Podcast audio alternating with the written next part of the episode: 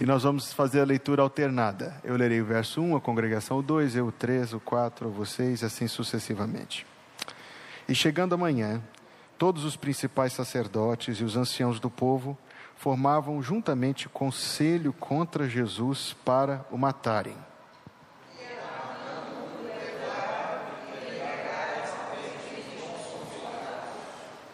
Então Judas, que o traíra, vendo que fora condenado, trouxe arrependido as trinta moedas de prata aos principais sacerdotes e aos anciãos.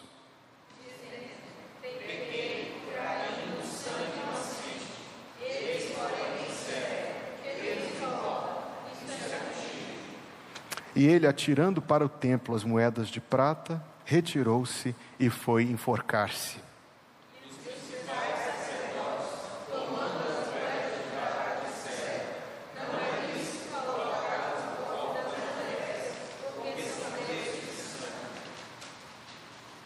E tendo deliberado em conselho, compraram com elas o campo de um oleiro para a sepultura dos estrangeiros.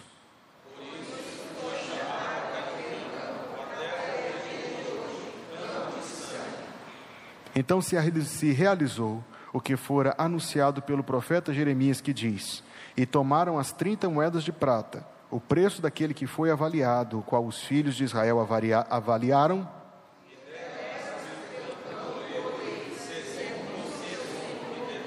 E o povo de Deus diz: Amém. Pode se assentar. Irmãos, na minha reflexão com vocês esta noite, a qual eu intitulei Religião versus Evangelho, primeiramente eu quero considerar com os irmãos, a partir dessa cena e desse diálogo, o que é religião. E nós vamos ver que a Bíblia diz algo a respeito disso. Depois nós vamos entender qual era o problema que Judas estava vivendo e vamos compreender que, num grau menor, é um problema que quase todo mundo experimenta. E então nós vamos conseguir, juntando essas duas coisas fundamentais para compreender o que está acontecendo nesse texto, fazer um contraste entre a decadência, a, a frieza da religião e a glória e a beleza do Evangelho da nossa salvação. Então, primeira pergunta: o que é religião? Do ponto de vista das ciências humanas, a religião é um fenômeno social e isto, antigo, antiquíssimo, e que recebe diferentes interpretações por diferentes pensadores. Alguns dessas escolas de pensamento pensam que a religião era um instrumento de explicação do mundo, no tempo em que ainda não existia uma explicação viável de como o mundo funcionava. Outros, que a religião era um instrumento de controle das pessoas a partir da ideia de medos gigantescos e incontornáveis, a não ser que a pessoa adotasse um certo comportamento. Então você usava a religião como freios e balizadores da sociedade para que as pessoas não fugissem a um certo padrão. O olhar bíblico, dentre outras teorias que poderiam ser mencionadas aqui, o olhar bíblico é muito mais profundo. Olha para a religião como uma prova dupla prova de que o homem é criado por Deus, sabe disso, precisa de Deus, mas prova de que o homem está separado de Deus pela sua própria rebeldia. Virtualmente falando, a existência das religiões no mundo é uma prova da queda. Pastor, me ajude a entender isso. Ajudo. O ser humano foi criado por Deus para viver em comunhão com Ele, em relacionamento com Ele em dependência da orientação dele, da bênção dele. O ser humano só funciona se ele estiver ligado a Deus e em proximidade com Deus. Quando ele está removido de Deus, ele se torna uma criatura desfuncional porque ele se inverte pelo avesso na tentativa de fazer sozinho aquilo que ele não foi criado para fazer sozinho. E ele se perde, porque ele não foi, de fato, não foi criado para poder singrar, cruzar, atravessar essa existência solitário. O ser humano, eu, você, portanto, fomos formados para que nós estivéssemos ligados a Deus de uma maneira muito real, muito especial. Mas isso se perdeu. Então, o ser humano que lá no íntimo da sua consciência, e a ideia de consciência volta aqui com o tempinho que eu tenho com vocês esta noite. No íntimo da sua consciência, ele sabe, e a Bíblia é clara sobre isso em diversos textos. Toda pessoa no mundo, lá no íntimo do seu intuitivo, quase, no íntimo da sua consciência, sabe da realidade de Deus e sabe que precisa de Deus, precisa das bênçãos de Deus, precisa que Deus tenha misericórdia de nós, precisa que Deus nos proveja daquilo que necessitamos. Chega um ponto na vida, mais cedo ou mais tarde, que você se dá conta de quão difícil, aliás, impossível é tentar controlar todas as variáveis. Aí você sente um, um, um, um tremendo senso de impotência, de incapacidade. É neste, neste espaço que surge a religião, como uma tentativa do homem de conseguir, sem depender de Deus, as explicações e as bênçãos. Quando eu era criança, eu aprendi que a Torre de Babel era um arranha-céu literalmente, que tentava arranhar o céu, isto é, chegar lá na abóbada celestial onde Deus habita. No entanto, depois, quando eu estudei o texto de Gênesis capítulo 11, eu descobri que é algo muito mais sério que estava acontecendo ali. Provavelmente aquela, muito provavelmente, aquela narrativa toda se refere à construção do que foi posteriormente chamado de zigurate, depois você leia sobre isto. Era uma espécie de templo elevado onde se ofereciam sacrifícios em cima, e aquilo era a tentativa humana de escalar até o céu, de chegar até o céu, sem depender da misericórdia de Deus, sem precisar da graça divina, sem se sujeitar sem se submeter a Deus, pela via dos méritos, dos sacrifícios, das orações, das conquistas, do convencimento que seja pela insistência. Então, basicamente, este é o espírito que permeia a existência de qualquer uma e de todas as religiões que existem no mundo. E se o tempo permitisse, o tempo não permite, nós ainda falaríamos das religiões sem Deus que existem no mundo de hoje, que são ideologias, ideias muito bem construídas, convincentes para aqueles que não estão preparados na Escritura Sagrada e que fazem toda uma leitura do mundo extra Deus, quando não ante Deus explicando o mundo à parte de Deus. Esse é um assunto fascinante, meus amados, no qual eu não posso senão dar uma esbarradinha de leve agora e voltar para o nosso texto. Faz, fiquem, fiquem essas como considerações introdutórias, às quais posteriormente, em outra ocasião, eu retornarei. Mas você precisa saber isto para você entender quem foi que Judas Iscariotes procurou nessa ocasião ele procurou os, os, os líderes, ele procurou assim a, a, o alto do alto da religião do, daquele tempo. É verdade, você sabe disso, que no tempo do Senhor Jesus Cristo, o judaísmo tinha se desviado tanto, tanto, tanto da, da, da, dos, dos, do, da glória da antiga aliança, tinha se desviado tanto que o Senhor Jesus Cristo, pelo menos duas vezes, entrou no templo e virou as banquetas e chamou aquilo de covil de salteadores, e esta expressão não posso mastigá-la em, em minúcias aqui agora, mas ela significa um sistema de religião que vende perdão sem as pessoas terem que se arrepender. Mais do que isso, ele, ele, ele chegou a confrontar os esquemas de lavagem de dinheiro que existiam por meio do uso do templo. Aquilo ali não era um templo, ele disse: A minha casa será chamada casa de oração. O Senhor Jesus Cristo insiste pela pureza. E chegou a dizer: O zelo da tua casa me consumirá.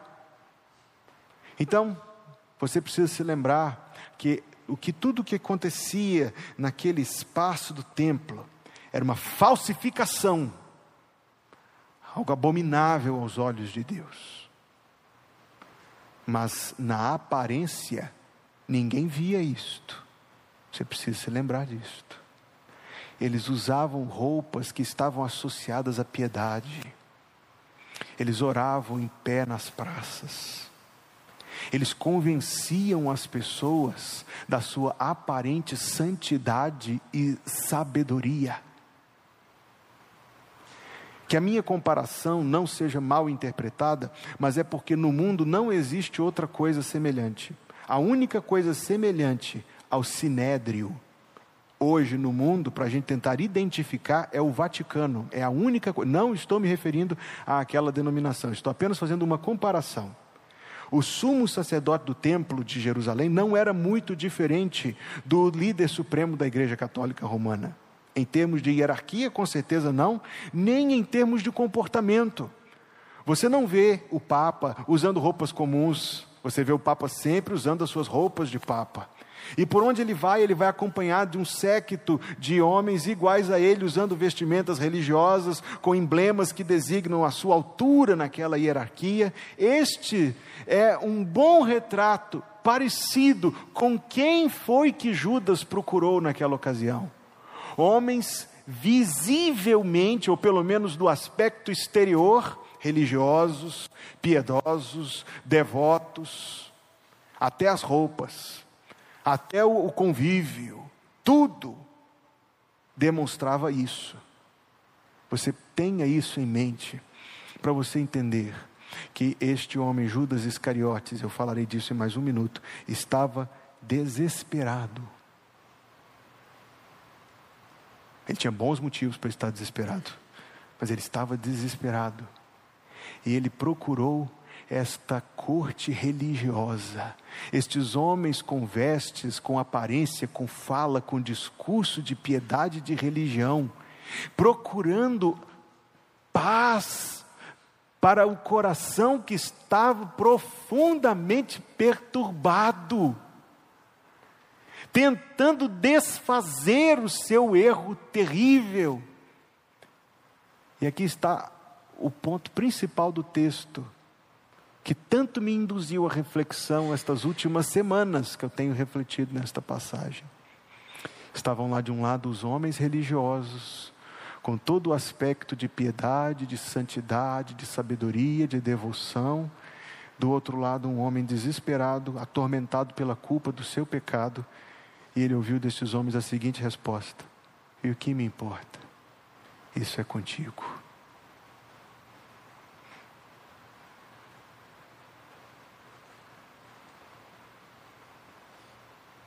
Você não acha perturbadora essa resposta?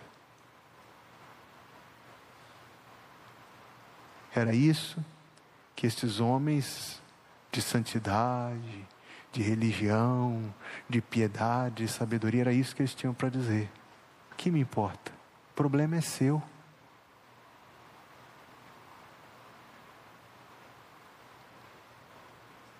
E aqui nós entendemos entenderemos mais com o auxílio do Espírito Santo o contraste entre o verdadeiro Evangelho de Deus e as religiões que os homens inventam.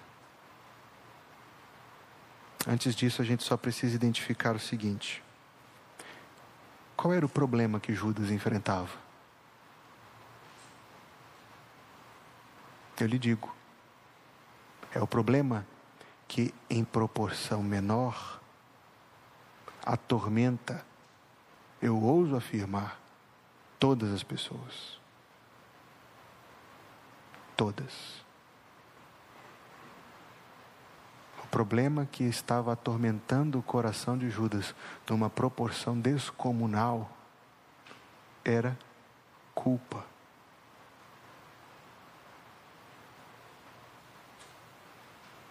culpa. Enquanto calei os meus pecados, envelheceram os meus ossos. Lembra desse salmo? Porque a tua mão pesava sobre mim de dia e de noite. A Pilatos, o Senhor Jesus disse: Quem me entregou a ti, maior pecado tem. Então Judas era o culpado do maior pecado que já foi cometido na história da humanidade. O texto sagrado é claro, tanto no Evangelho de Lucas quanto no Evangelho de João, que quem entrou nele não foi um demônio, sim, de raia miúda. O texto diz que foi o próprio Satanás que entrou nele. Não o exime de culpa. Ele continuou agindo voluntariamente na sua traição. Qual foi o resultado? Repito, culpa. Agora, eu disse que todas as pessoas sofrem desse problema e sofrem. E eu quero dizer de novo, todas. Porque o ser humano foi criado por Deus, a imagem de Deus, mas por causa do seu pecado, o ser humano se, se, se, se perdão, se separou de Deus. No entanto, não anulou, não aniquilou, não extirpou a sua consciência. O ser humano é um ser consciente, ele pode, a nossa consciência não é perfeita, ela puxa um pouco para o lado do erro, mas ainda assim ela corresponde ao certo e ao errado. E é por isso que todas as pessoas, todas as pessoas têm consciência, mínima noção com quanto embaçada do que? Do seu estado de pecado. Pode não saber assim a teologia por trás do assunto, mas meus queridos, o sentimento de culpa é indisfarçável. A culpa está presente na vida de cada pessoa que não é crente. Ele pode sufocar, ele pode se intoxicar com droga, com bebida, ele pode disfarçar isso, encher de tudo que for. Está lá.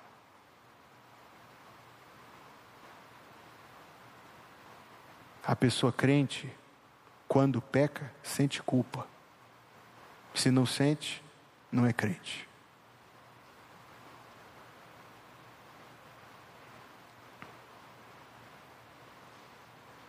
Então a culpa é uma realidade.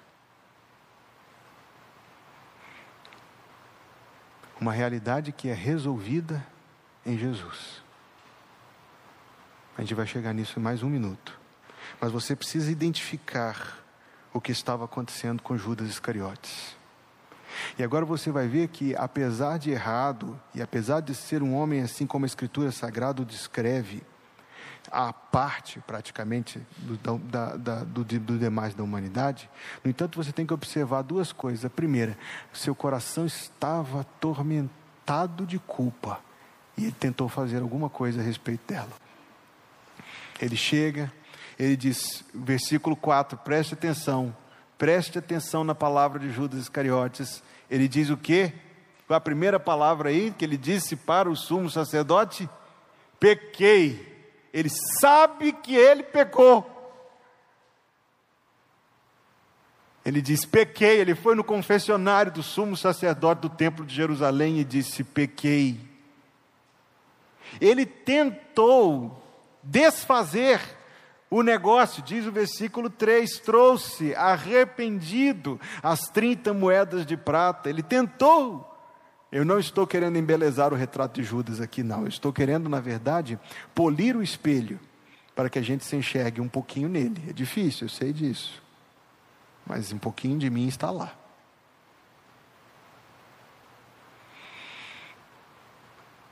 Então ele escuta a mesma frase que eu já enfatizei.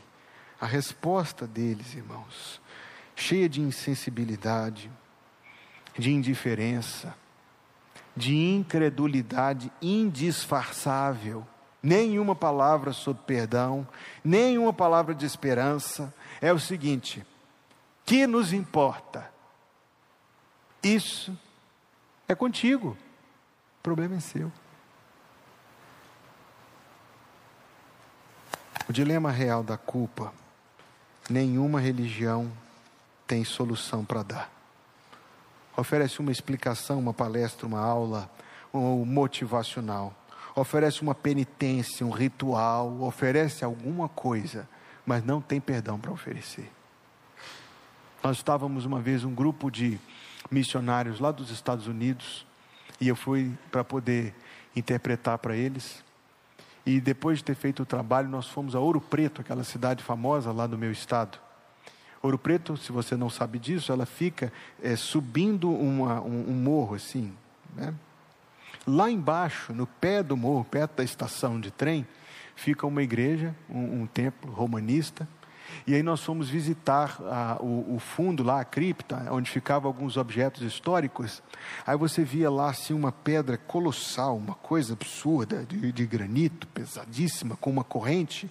E a plaquinha dizia lá, Pedra dos Arrependidos. E explicava que havia uma penitência que era praticada pelos sacerdotes lá daquele local. A pessoa ia ao confessionário, admitia, pequei, fez como Judas Iscariotes, recebia o colar, aquela pedra colossal, absurda, e tinha que subir tudo com aquele negócio até chegar na outra igreja lá no alto da cidade para devolver a bendita da pedra. Um exercício de sofrimento físico que mostra o quanto as pessoas precisam de perdão e de paz. Todo lugar tem uma coisa dessa. Todo lugar tem um evento que as pessoas vão pagar promessa, carrega cruz, sobe escada de joelho, faz não sei o quê. As pessoas estão todas sobrecarregadas de culpa aos olhos de Deus e querem sanar esse tormento. Não querem se sujeitar ao Senhor, mas querem sanar, querem se livrar desse tormento. Então elas carregam pedras, cruzes, sobe escada de joelhos fazem penitências, orações, isto para nos ater à versão tradicional da religião, mas existem as outras versões mais modernas, as versões políticas, as versões ideológicas, as versões de estilo de vida, tudo a mesma coisa, tudo a mesmíssima coisa.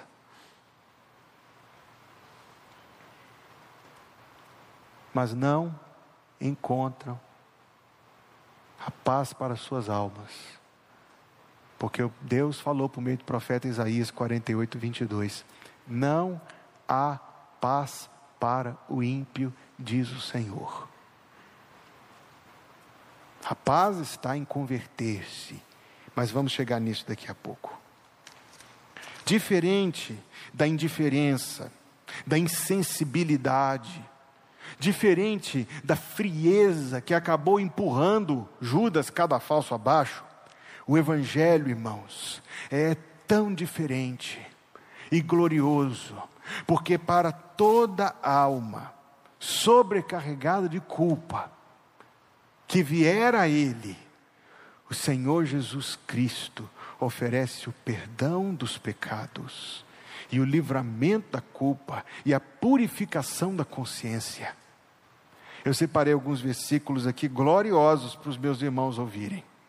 Está lá no Evangelho de Marcos, capítulo 3, versículo 28. O Senhor Jesus Cristo, nós nos distraímos neste versículo porque fala do pecado contra o Espírito Santo. A gente morre de querer saber o que é isto e perdemos uma coisa triunfal que vem antes.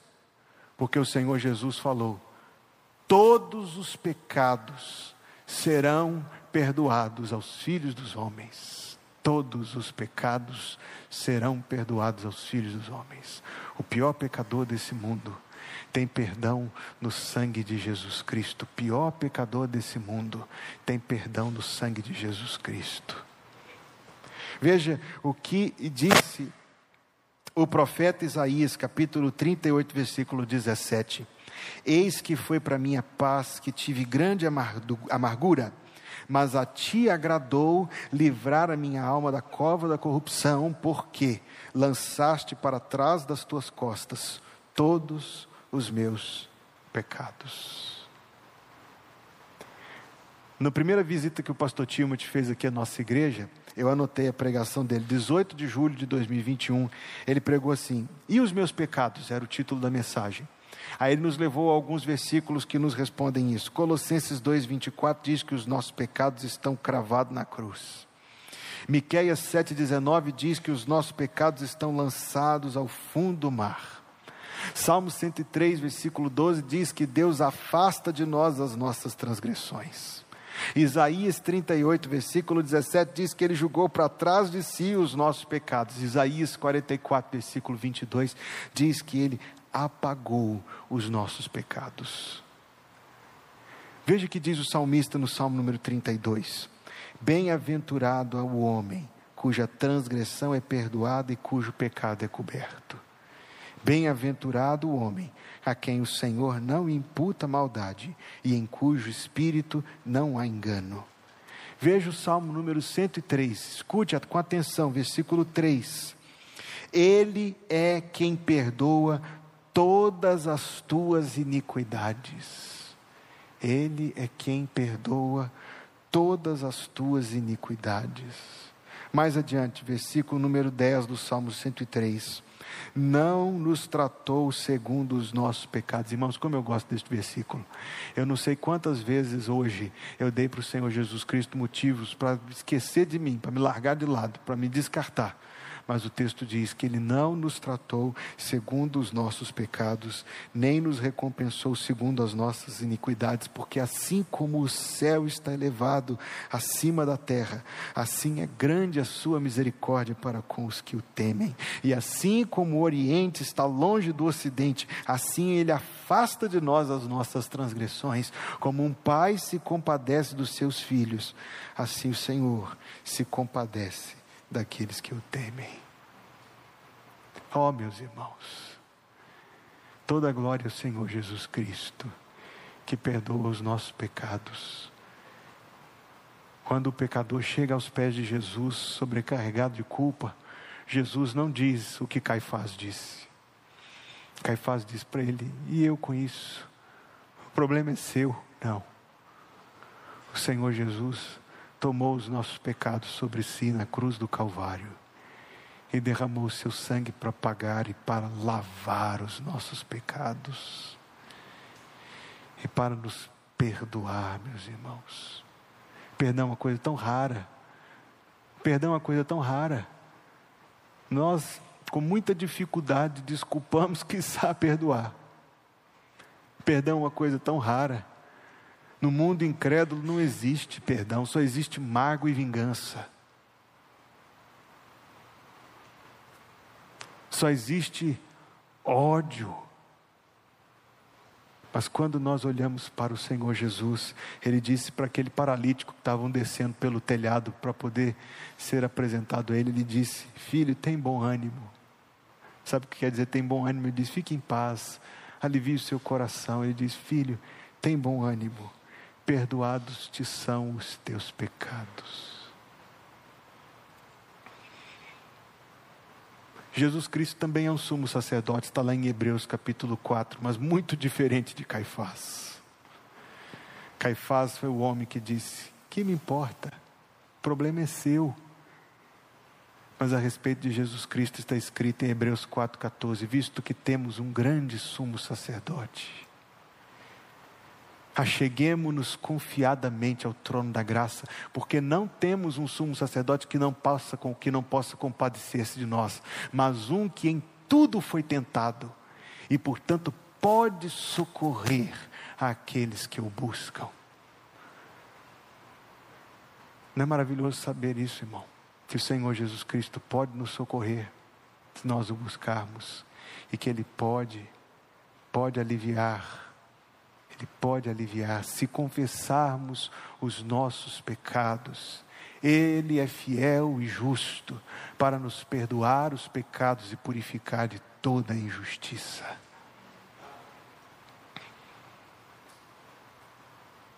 Sonde seu coração na presença de Deus. Aliás, faça melhor do que isso. Peça o Espírito Santo para sondar o seu coração. Pecados não confessados pecados sem arrependimento. Alguns são terríveis, visíveis, notáveis, identificáveis. Pornografia, coisa que ofende a Deus, que traz profundo prejuízo para a vida de quem acessa. Mas inveja também é, cobiça também é. A pobreza de confiar em Deus e nas suas promessas. A pobreza de confiar em Deus e nas suas promessas fofoca, maledicência, conversa frívola, ambições deste mundo. Não, não vamos nos ater à lista dos pecados. Vamos pedir ao Espírito Santo que sonde o nosso coração. Porque a Escritura Sagrada diz: aquele que esconde os seus pecados nunca prosperará. Mas o que confessa e deixa alcançará a misericórdia, diz Provérbios 28, versículo 13.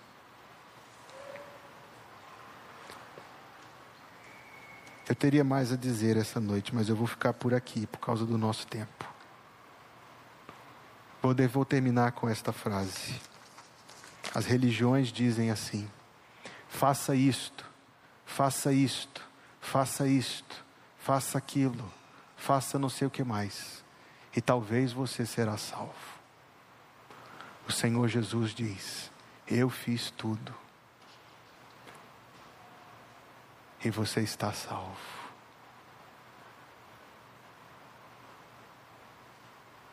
Eu fiz tudo. Nenhum de nós, irmãos, quando entrar no céu, vai entrar no céu porque foi boa gente, porque eu não sou. Nós vamos entrar no céu por causa do nosso Salvador, o Senhor Jesus Cristo, o que Ele fez por nós, o seu sangue na cruz, a sua promessa de perdão. O Senhor Jesus, que diz a todo que confessa a Ele os seus pecados, Ele diz: Filho, como disse para o paralítico: Perdoados te são os teus pecados.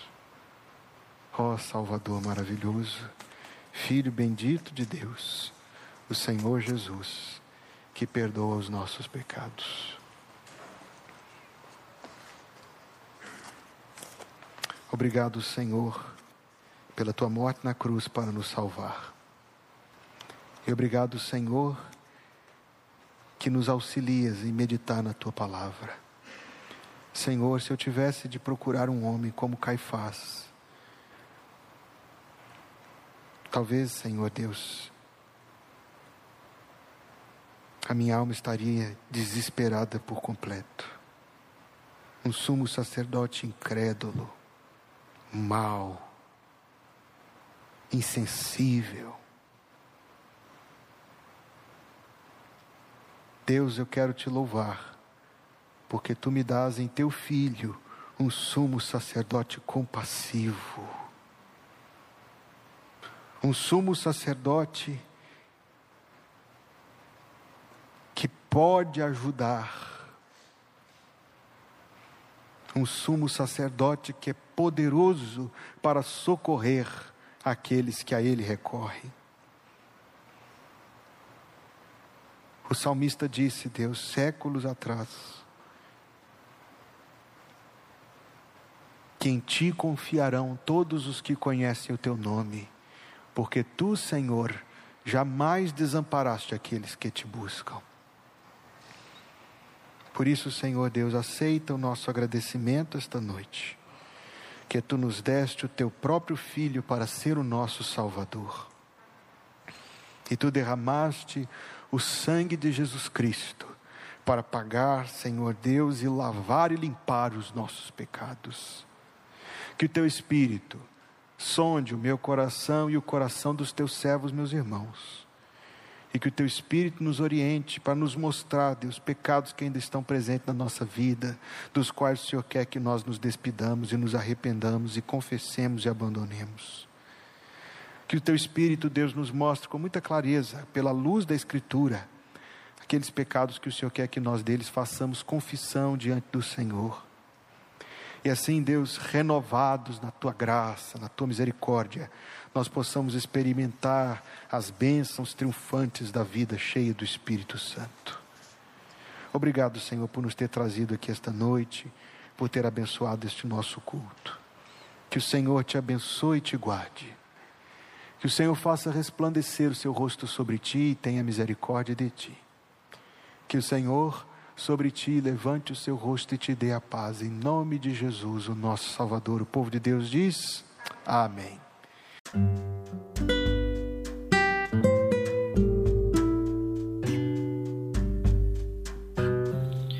Obrigada por estar conosco.